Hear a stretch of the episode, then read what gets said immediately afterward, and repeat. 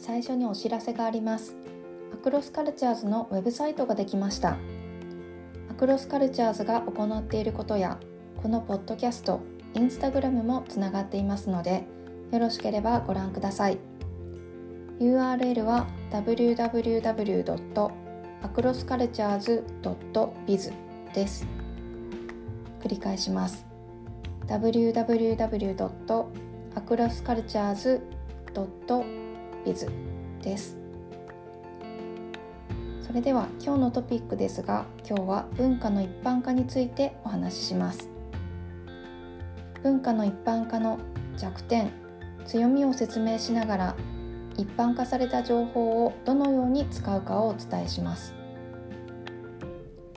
異文化を理解するためにはまずは相手や対象となるグループに興味を持つことがファーストステップです。ただ興味を持つといっても何かを手がかりにしたい。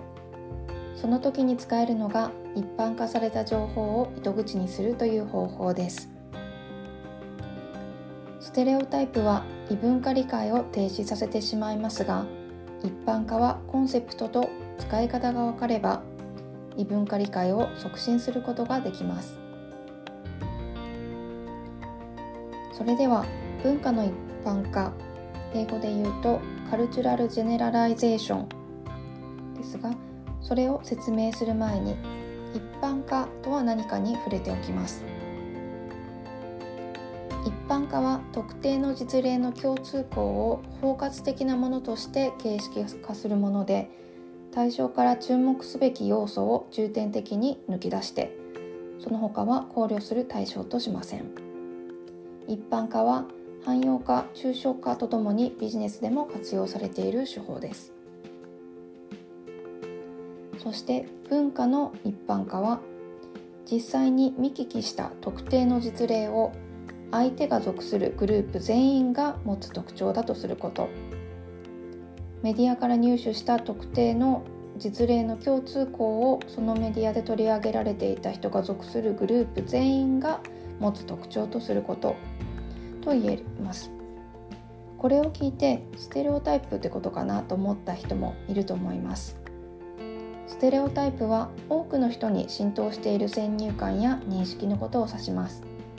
例えば A 型の人は几帳面がステレオタイプと言えます。文化の一般化として例えば雑誌にフランス在住10年の方のエッセイが載っていて子供に2時にしかおやつをあげないと書いてあったとします。それは書いた人とその人の周りの家庭のことだけなのに読み手の人の中にはあフランスではみんな2時におやつをあげるんだねと勝手に一般化してしまう人もいます。次に文化の一般化の弱点と強みです。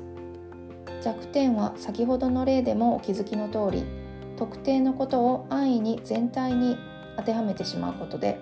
グループの文化の傾向を間違って認識してしまう点です。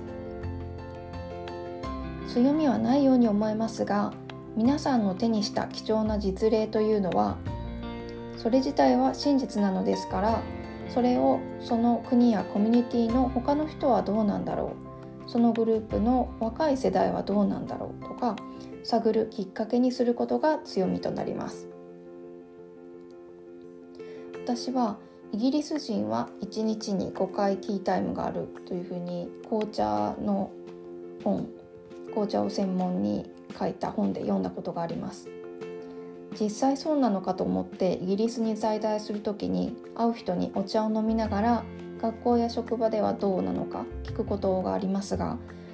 このお茶を飲みながら聞きたいこととそれは聞きたいことと関連することを実際にしている時に聞くっていうのが相手の方聞かれた方も違和感なく答えられるのでポイントなんですけれども私が聞き出す範囲でもちろんイギリスは1日に5回ティータイムを持つかどうかの結論は出ません。でもイギリス人とお茶をしながらこの本を読んで私はこの本を読こんな本を読んでねあなたはどう？っていう話をする一つのコミュニケーションのツールになります。そして次は私が実際に聞かれた方聞かれたことでイギリスの家族にこの前イギリスの放送局で日本のキャラ弁のことががあの放送されていて可愛いけどキャラ弁作りはとっても大変に見えたんだけどあなたはキャラ弁作るの？というふうに聞かれました。それはあなたの国ってキャラ弁作り大変ね？っていう文化の一般化から来る言われ方ではなくて会話の始まり方としてとても心地よかったです。このようにして文化の一般化を知っていると見聞きしたことを一般化する前に相手に興味を持っていることを示しながら相手を知ることができます。今日は文化の一般化についてお話ししました。文化の一般化は実際に見聞きした特例の実例をあ特定の実例を相手が属するグループ全員が持つ特徴だとすることで弱点は文化の持つ傾向を誤って作り出してしまうこと。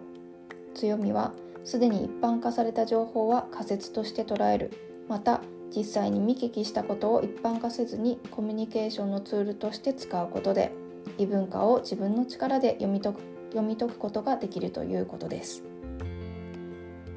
私も文化の一般化の弱点をしっかり認識して一般化された文化に縛られずに異文化を読み解いていきたいと思います。今日も最後までお聴きくださりありがとうございました。ご意見ご感想ポッドキャストで話してほしいトピックをお待ちしています。インスタグラムアクロスアンダーバーカルチャーズアンダーバー E のダイレクトメールもしくは投稿のコメントまでよろしくお願いいたします。それではまた。Catch you later! バイバイ